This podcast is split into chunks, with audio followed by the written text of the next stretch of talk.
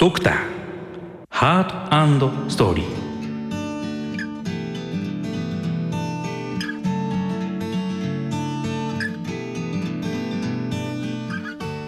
皆さんこんばんは。ご機嫌いかがでしょうか。ドクター DJ みやびこと医療法人社団みやび理事長をしています渡辺増田です。この番組は脳卒中と循環器疾患に焦点を当てた医療情報番組です。えー、私はですね、えー、普段は中野区にありますみやびハートケアクリニックというところでですね循環器内科つまり心臓を専門にして、えー、いわゆる開業医をしております、え、前回はですね脳卒中月間に特別番組として放送をいたしまして非常にたくさんの反響を得ました。本日はですね、え、脳卒中の専門中の専門の先生東京慈恵会医科大学の脳神経内科井口康之先生にお話をお伺いしようと思っております。井口先生どうも改めましてこんばんは。こんばんは。地球医大の井口です。よろしくお願いします。よろしくお願いいたします先生。ありがとうございます。東京慈恵会医科大学の脳神経内科の現在、えー、教授をされておられましてさらに日本脳卒中学会えー、脳卒中ガイドライン委員会の脳梗塞 TIA の班長もされているというきいたしております、えー、大変にご活躍だということで、えー、お伺いをしていますが先生はそもそもなぜこの脳神経の内科の専門に進まれたんでしょうか先生？はい。非常にこう恥ずかしいんですが私研修医を終わった後にご指導いただいた先輩に、はい、井口君は神経内科似合ってるんじゃないって言われて褒められて、はあ、結局その道を選んでしまいました何か先生その医師としてのこうご自身のモットーとかあるいは座右の銘とかってございますか？臨床に誠意研究に創意教育に熱意ということをモットーとして頑張ってやっております。ありがとうございます。大学病院のですねあの主な使命研究教育、まあ、それからあ診療ですね。これをすべて網羅されていてまあ、本当に素晴らしいなというふうに思います先生。あとはその脳神経と言いますとやはり後遺症ですとかその患者さん患者さんに非常にこう大きな影響を与える、えー、そういったあの疾患かと思うんですが何かこの忘れられない患者さんとの思い出こういったものは何か先生ございますか？はいありがとうございます。実は私あの研修医を京林大学病院でやっていたんですけれども、はい、その時実は循環器内科を2ヶ月間ローテーションしたんですね、はい、その時ですねやはり患者様に所見がありそうなんだけれども患者さんの希望が強くてお家に帰してしまったその後救急車でまあ再度心筋梗塞で運ばれてしまったという事例があってやはり症状がある場合には患者さんがたとえ帰りたいなとかあるいはこうしたいといった時でも医学医療的に正しいことをですねきちっと提案しなきゃいけないということを学びました。これはすごく貴重なあの私の経験です。ありがとうございます。ドクターハートストーリー。この番組は日本メドトロニック株式会社の提供でお送りします。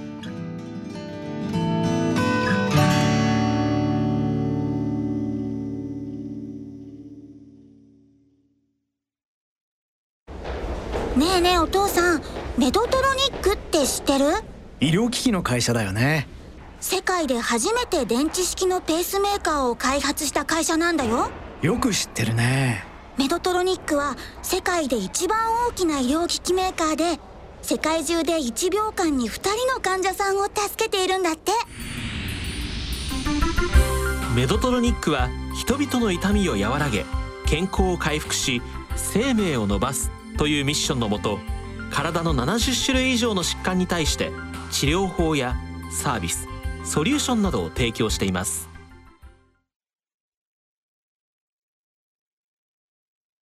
ドクターハートストーリー。さてここからはですね早速井口先生のご専門であります脳卒中についてさまざまですね、えー、お話をお聞きしたいと思っています。なかなかあの井口先生にですねこういったあの脳卒中のことを、えー、しっかりと分かりやすくお聞きするという機会がないもんですから、えー、今日はたくさんですね、えー、聞きたいことがあります。まず1点目でございますけども脳卒中の概略についてまずお話をいただければと思いますが脳卒中私たちはですね脳血管障害とも言いますがそれを大きく分けて3つの疾患が含まれます、はい、脳梗塞脳出血くも膜下出血です。入院レベルの発症率は脳梗塞がだいたい3分の2脳出血は4分の1くも膜下出血は10%程度です、はい、日本は欧米諸国に比べて脳出血の比率が高めです。脳梗塞は血管が詰まる病気。脳出血は脳の比較的細い血管が破裂して脳の中身に血の塊が作る病気です。くも膜下出血は脳の比較的大きい表面の血管が破裂して脳の表面に血液が漏れ出す疾患です。特に脳梗塞は発症の原因が血管そのものに問題があるのか心臓もしくは血管から側線物質が脳血管の端っこの方に流れ込んで脳梗塞を発症するかという大きな基準の差があります。また患者背景年齢によって原因が大きく異なります。若年者は動脈解離卵円孔改造などの心疾患。高齢者は動脈硬化心房細動などの心疾患近年がんに併発する脳梗塞が注目を集めています。がん関連血栓症とも呼ばれています。ありがとうございます先生、えー、一口にこう脳卒中といってもですね脳梗塞それから脳出血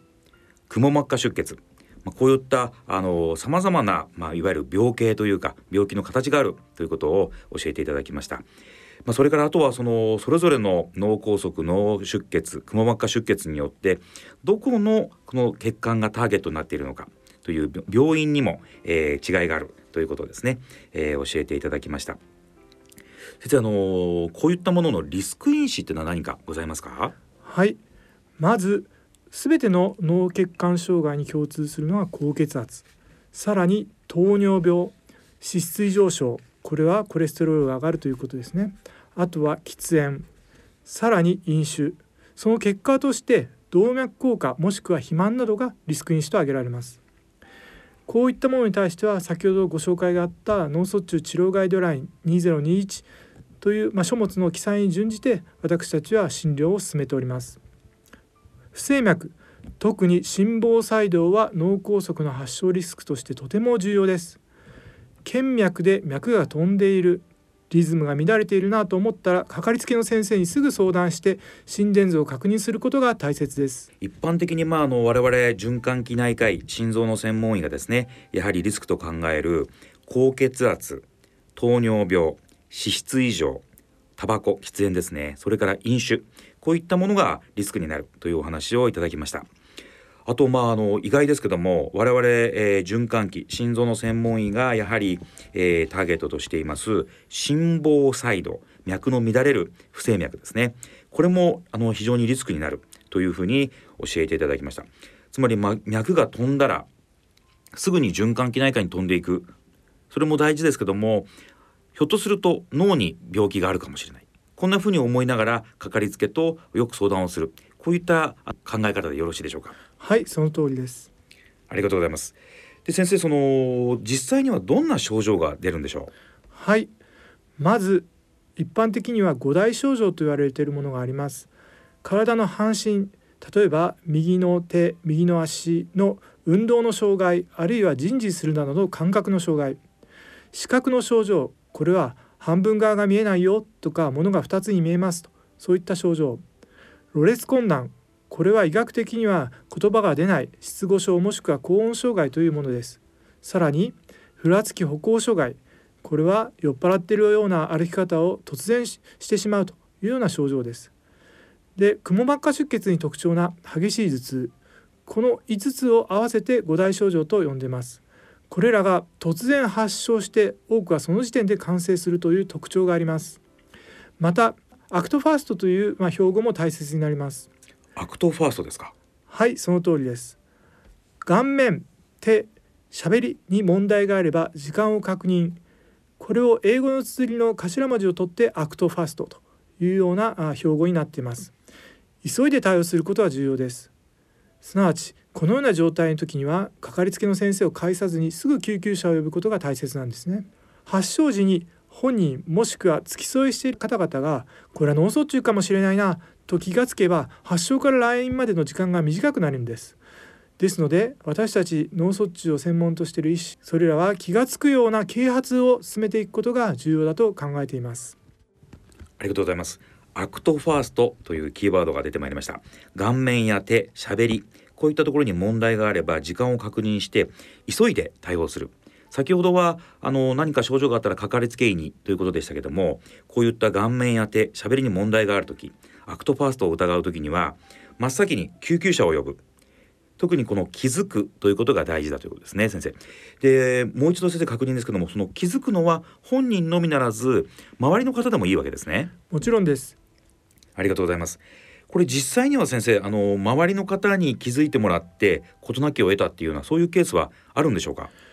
比較的多いと思います。特に五大症状のうちの一つにろれつ困難というのがありますはい、また重症な脳卒中の患者は意識がなくなってしまうという方もいらっしゃいます。そういったようなことが起こった場合には本人はなかなか自分がおかしいよということをうまく伝えられません。ですので付き添いの方あるいは周りにいる方が五大症状あるいはアクトワストを十分に把握しているということが大事だと思います。ありがとうございます。周りの方が気づくということそれからそれに対してアクションを起こしてですね救急車を呼んですぐに病院に行くということが大事ということですね。で先生その運よく病院にたどり着きました。治療が終わります。後遺症というのも非常に気になるんですけどもこの後遺症について先生少しご解説をいただけますでしょうか？はいありがとうございます。実は後ほどもまた述べますけれども脳卒中の死因は全ての疾患の中で第4位まで低下しているんですね、はい、それは日本の塩分摂取量の低下高圧療法等の進歩で重篤な脳内出血が減ったためと予想しています。その代わりに西洋化された生活習慣の影響で欧米と同様に脳梗塞が増加しつつあります。これはどういう意味かというと発症後に何らかの後遺障害を残して社会に戻らなければいけない人が増えているんだよということの裏返しになります。要介護3の原因疾患ナンバーワンが脳卒中なんですね。なるほど。これは認知症とともに大変重要な福祉厚生を向上するための課題だと思います。一度発症したら後遺症とともに社会復帰さらに両立していくことが求められています。急性期治療リハビリテーションの継続再発予防が重要と考えます。ありがとうございます、えー、いろいろですねあのいい要因もあって塩分摂取量が低下したり高圧薬がですね非常にいいものが出て血圧のコントロールが良くなって後遺症脳卒中の死因は第4位まで低下する。ただその後やはりですね脳梗塞が増える。この原因が西洋化されたこの食生活なんていうのもこれもなかなか先生皮肉なもんですね先生。その通りです。これはなかなかですね一朝一夕には解決できない問題かと思ってます。ありがとうございますあと先生あの非常に興味があるのが、まあ、その今のさまざまなこの高圧薬なんかがですね性能が良くなったなんていうお話もありましたけども今この脳卒中の検査診断というのは最先端はどのようになっていますでしょうか？はいありがとうございます。私あのさまざまな脳卒中に対する診断さまざまな検査機器が出ておりますがやはり一番大事なのは正しい病歴を聞いてくることだと思っています。典型的な症状あるいはこれらの組み合わせの症状で説明できる患者さんの訴えと患者さんの今までの病気の流れがあるのかを確実に手短に把握すればほとんどの場合診断は容易です。診察ではですね血圧の左右差これ循環器の先生方も非常に気にされると思いますけどあと側肺動脈といってですね足の脈がちゃんと触れるかなっていうのを確認したり首の血管の血管の雑音がないかとか心雑音がないかという基本的なことを確認していきます。またあの患者さんが一体どういう病気があったのかなということを手短に聞いてまた実は家族にたくさん脳卒中を発症したがいるよっていう場合には大変なリスクがあるかもしれないなということを疑いながら診察を進めていきます。先ほどの最新の検査どうかなっていう話があったんですけども、はい、頭部の画像検査特に MRI の登場というのが脳卒中の診療に革命を起こしたと思います。発症直後から拡散強調画像という条件をで検査を実施すると脳梗塞がありますよという画像変化が出現するんですね、はあ、これはいわゆる脳梗塞のバイオマーカーいわゆる心筋梗塞だと CTMB が上がるよとかいうことに近いものだと思いますまた非常に小さな出血性変化を捉える磁場率強調画像。さらに造影剤なしで血管病変が確認できる MR アンジオグラフィーというさまざまな条件を駆使することで脳卒中の画像診断は確実に進歩しています。また非侵襲的な頸動脈の超音波心臓の超音波採血検査等で特殊な病態を確認していきます。ありがとうございます。やはりまああの診断の基本はフィジカルエグザミネーション。よく問診をとってですね患者さんの体に触れてさまざまなサインに気づくこと。えー、これはもう本当に私もあの今開業医ですので、えー、身に染みて今感じています。そして、えー、画像の方に目を移しますとまあ、いわゆる先ほども心筋梗塞ですとさまざまなバイオマーカートロポニン T ですとか CKMB ですとか、まあ、そういったもう本当にすぐにポッとあの心筋梗塞か否かが分かる。これと同様なものが MRI でも拡散強調画像という形で分かるということですね。これは先生日本全国ほぼどこの病院でも実施可能なんでしょうか？はい。日本のほとんどの急性期の脳卒中を扱う病院いわゆる脳卒中センターではこの検査は実施可能です。日本は欧米と比べてこの MRI 検査というものが非常に多く設置されている国ですので、はい、その点は皆さんご安心していいのかなと思います。ありがとうございます。それでは先生早速ですけどもまあそのディフュージョンの MRI、まあ、いわゆる拡散強調の MRI の検査をして、まあ、診断に至ったそれから治療というのは先生今どのようなあの流れになっているんでしょうか？はいありがとうございます。脳卒中の治療についてですけれども脳梗塞脳内出血くも膜下出血で治療の方針は大きく変わります。脳梗塞では発症から来院までの時間によって大きく変わっています。発症4.5時間以内の場合には点滴注射による TPA とお薬それを使って患者さんの頭の中に入り込んだ血の塊を溶かすそういった治療をいたします。さらに発症から24時間前後までは頭の太い血管が詰まった状態のままであればカテーテルという細い管をその詰まった部位の近くまで持っていって血の塊を取ってくるいわゆる血栓回収療法というものを実施します。それ以降の時間帯は患者さんの病態原因に応じた再発予防法を探して実施していきます。動脈硬化という血管が傷んでしまうような病態があるならば抗血小板薬。心疾患が原因。そういったような状態だったらば抗凝固薬という血液をサラサラにするようなお薬を使います。近年はさまざまな心疾患に対するいわゆるデバイス治療そういったようなものが進化しており心臓の先生と脳の先生が一緒になって脳梗塞を治すブレインハートチームというものが多くの病院で作られています。ありがとうございます。心臓の医者と脳の医者が手を取り合って治すということなんですね。それから脳卒中の治療というのはやはり我々内科医から見てもやはりこう時間軸に沿ってさまざまな治療がというふうに、えー、イメージがありますけども発症の時間によってさまざまなあ治療のオプションが準備されているということですね先生。ありがとうございます。こういった先生治療というのは先ほどの質問ともかぶりますけども日本全国で標準化されてるんでしょうか？ありがとうございます。脳卒中の超急性期の治療は日本脳卒中学会が主導して全国に、えー、プライマリーストロークセンター PSC というものを設置しております、はい、この設置率は人口比で大体ですね98%ぐらいはカバーしておりますのでご安心いただいていいのかなと思います。ありがとうございます。脳梗塞の治療というのはもうほぼ標準化されているということですね。で先生他方でその脳内出血に対する治療というのはいかがでしょう？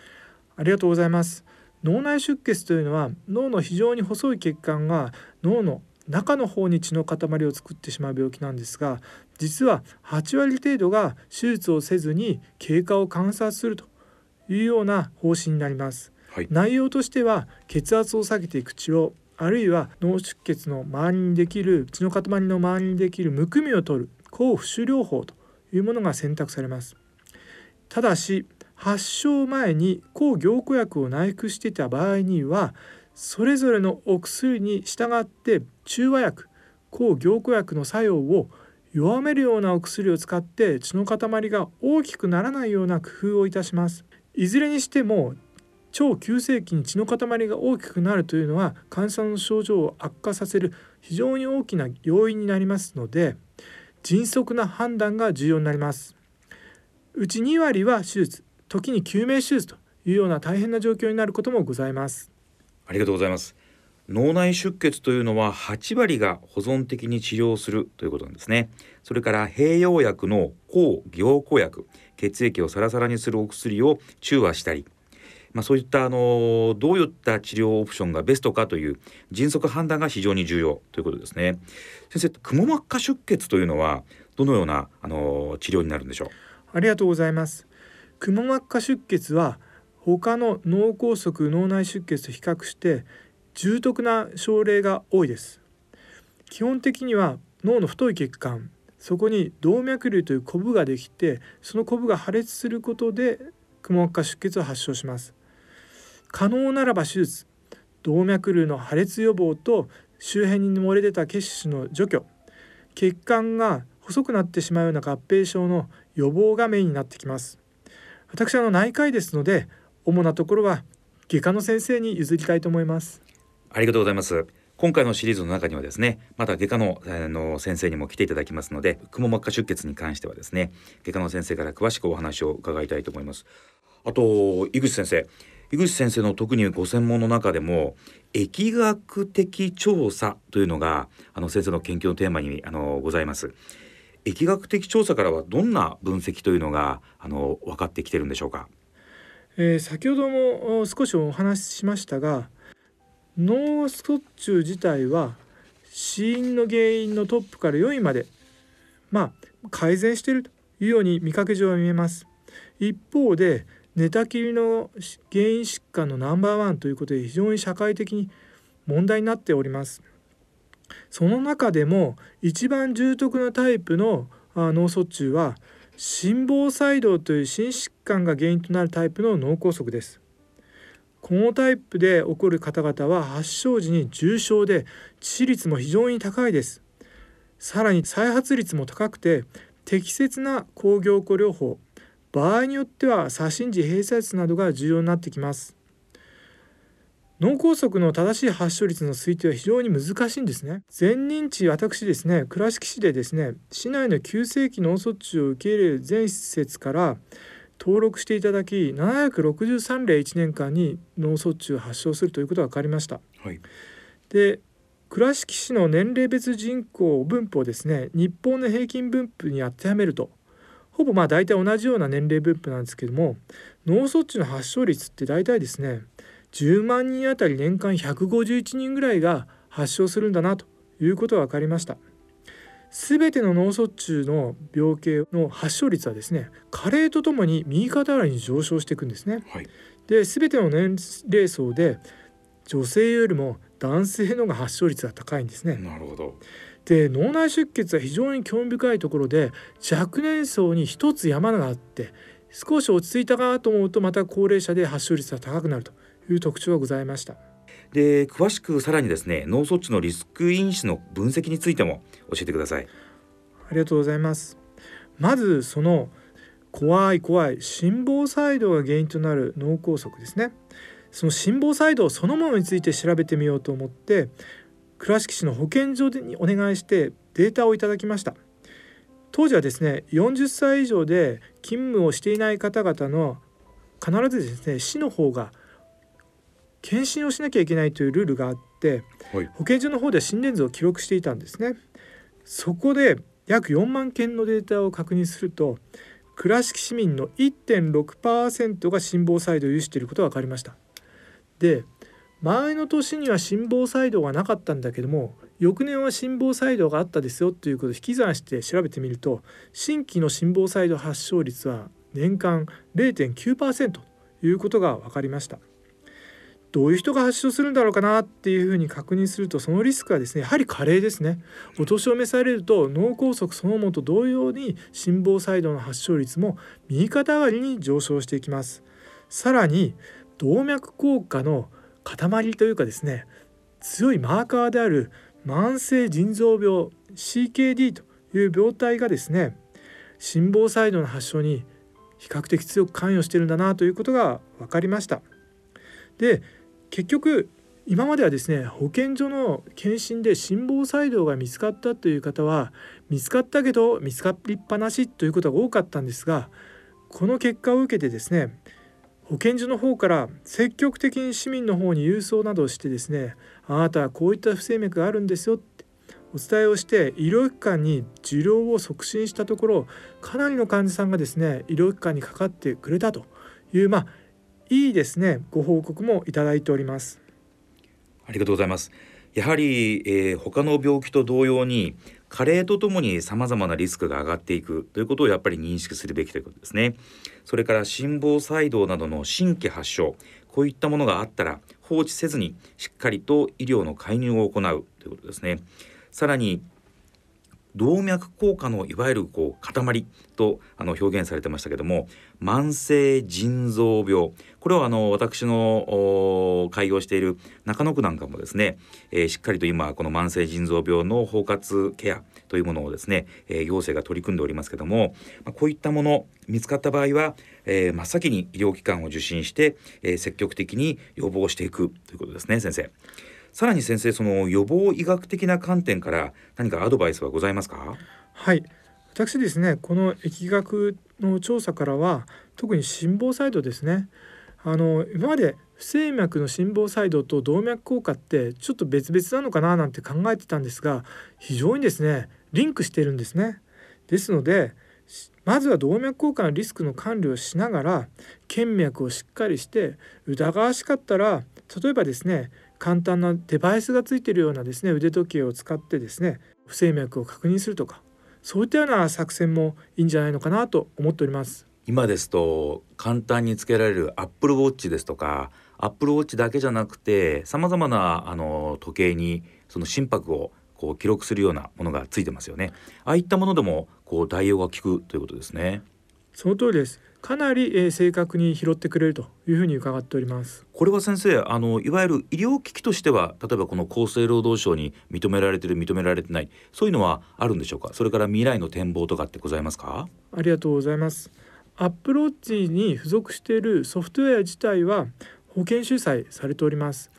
ですのでそれを使って疑わしい変化が出た場合には医療機関の方はあ次の検査に進まなきゃいけないなというような手順が立つと思います。ありがとうございます。あと私循環器内科医なんですけども、まあ、こういったあのアップルウォッチとか、まあ、そのホルター心電図という24時間の心電計でなかなかあの捕まらないというような時にはですね植え込み型のループ心電計というものがあって、まあ、24時間、えー、365日、えー、約3年ほどですかね、えー、心拍をずっと記録し続けて、えー、異常があった時にはそういったものを遠隔でしっかりと飛ばしてくれ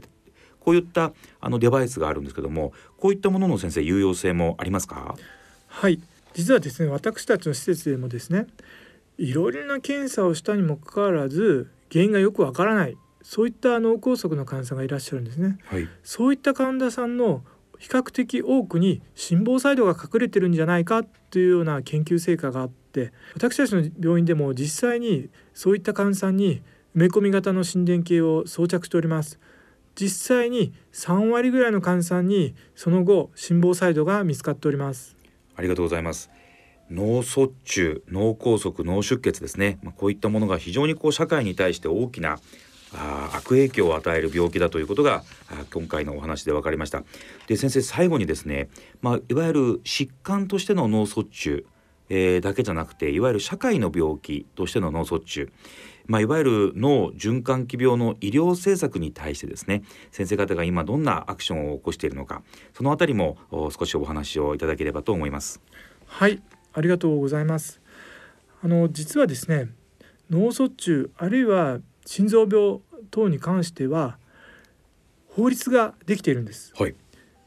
健康寿命の延伸等を図るための脳卒中心臓病その他の循環器病にかかる対策に関する基本法というですねもう舌を噛んでしまいそうな長い病気の法律なんですが、ね、私たちは脳循法脳みその脳に循環器の順の頭を取って脳循法と呼んでます、はい、これは2018年の12月年の暮れですね。成立いたしました。主に日本脳卒中協会という市民のための団体がえー、リーダーとなってその法律制定に奔走くださいました。はい。え後半は日本脳卒中学会と日本循環器学会が共同してこの法律の成立に関わってます。先生あの脳卒中のですねそのいわゆる基本対策法というのがありますけどもあの以前にお聞きしたことがあるんですががんの基本対策法とはどういうふうにあの違うんでしょうか？ありがとうございます。一つは制定された年月が違います。はい。がん対策基本法というのは2006年かなり前にもう出来上がってるんですね。2006年なんですね。はい。それですでにもう国民病という認識があってさまざまな病院でがん登録が始まったりあるいはがんに対する包括的なケアが始まったりさまざまなですね施策がもう動き出しています。はい、私たちですね脳あるいは心臓を主に診療している医師たちはですねその法律はいいないいなと思っていたんですが、はい、ようやくですね2018年に脳順法が制定されたわけです。なるほどそうするとがん対策基本法から遅れること12年ほどかかってるんですかね。その通りです。で主にですね、はい、これはですね国の政策である医療計画、はい、あとはこの農順法が制定する、えーと循環器の基本計画。さらにですね脳卒中学会循環器病学会循環器学会が制定する脳卒中と循環器克服5カ年計画、はい、この3つの計画がですね3本の矢あるいは三輪車のようにですね連動しながら5年もしくは6年のサイクルでどういった医療を展開していこうかなということをみんなで相談して決める体制が出来上がりつつあるわけですね。これが、えー、2018年12月に制定されたいわゆる通称農順法ということになるわけですね先生。その通りです。この農順法で先生特に今後の課題と思われることは何かございますか？ありがとうございます多くはこの医療計画あるいは第一次第二次5カ年計画に盛り込まれていますけれども一番ですね今課題となっているのは ICT の利活用です。はい。これは例えばですね遠隔医療がなければ診療が成り立たないような凍傷あるいは山間部そういったいわゆる僻地と言われている地域の医療を底上げするために重要なんじゃないかなというふうに考えられています。さらにこのような今収録があるですね東京の真ん中であっても病院が多いでもそれ以上に患者さんがたくさん来院された時に一つの病院に患者さんが集まってしまったらその機能はパンクしてしまうそういったような状況をうまく避けるためにこの ICT いわゆる遠隔診療体制というものをきちっと整えるということが急務だと思いますありがとうございます。そうですね。脳卒中というのは本当にイメージ的には24時間365日。いつでも発症しうるのでそれを受け持つお医者さんも非常に厳しい労働環境に置かれる、まあ、これはあの私たちもあの近くでですね脳神経内科脳神経外科の先生を見ながらそんなふうに思っていました。だからやはりこう ICT 何かをこう活用して上手にこう疾患を整理してさばいていくっていうことも大事ということですね。で聞くところによるとこの脳卒中とかあの対策にはですねストロークコーディネートナースという制度があるというふうに聞いていますけどもこれはどういうふうなあの制度なんでしょう？ありがとうございます。実はこれは制度ではなくて、はい、私たちの施設慈恵医大の附属病院で作ってる、まあ、院内の資格なんですね。院内資格なんですね。その通りです。ある程度経験を持って病棟でリーダーとして看護師として活躍できるようなスタッフ。かつ我々のストロークケアユニットというですね急性機能卒中の専門とする病棟ございますがそこでの臨床経験が十分に積んでいるというような看護師を院内で認定する制度です。なるほど。ぜひ先生そのストロークコーディネーターナースのですねお話を聞きたいと思いますのであの次回の放送で、えー、どなたか先生のあの推薦をする、えー、看護師さんをご紹介いただきたいんですけどもお願いできますでしょうか？もちろんです。先生の病院の看護師さんでいらっしゃいますか？そうです。あのお名前言ってよろしければ。もちろんですもちろんです。はい。あの川上市長ですでは次回ぜひその川上市長さんからですね詳しくそのストロークコーディネーターナース制度についてもお聞きしたいと思います。えー、お時間が参りました、えー、今日はですね、えー、脳卒中のお話特に脳梗塞、えー、脳出血ですねこういったものの内科的なご専門であられます東京慈恵会医科大学の、えー、脳神経内科の、えー、教授でいらっしゃいます井口康之先生にさまざまなお話をお聞きしました。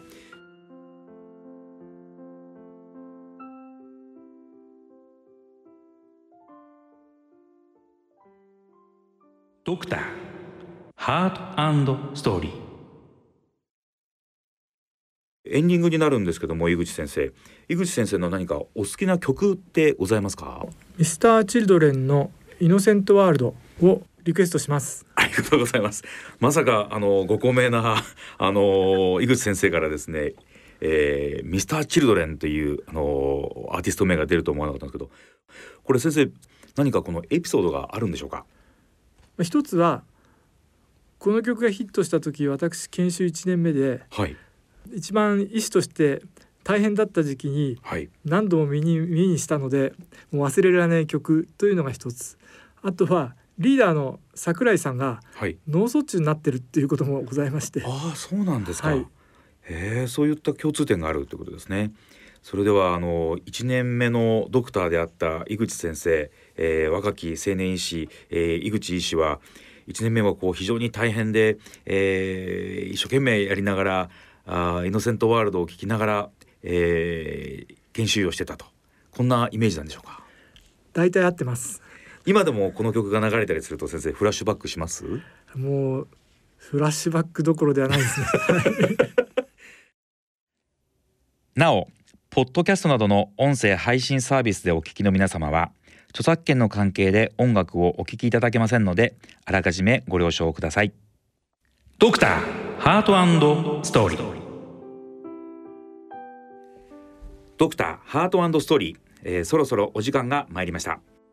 番組では皆様からのご意見ご感想をお待ちいたしております。ご意見ご感想をいただきました方の中から抽選でプレゼントをお送りさせていただきます。こちらドクターハートストーリーのプレゼント投稿欄からご投稿よろしくお願いいたします。本日は東京慈恵会医科大学教授の井口康之先生にご解説をいただきました。ありがとうございました。ありがとうございました。進行は私循環器内科医の渡辺正孝でした。それでは次回お会いできる時まで。さよなら。ドクターハートストーリーこの番組は日本メドトロニック株式会社の提供でお送りしました。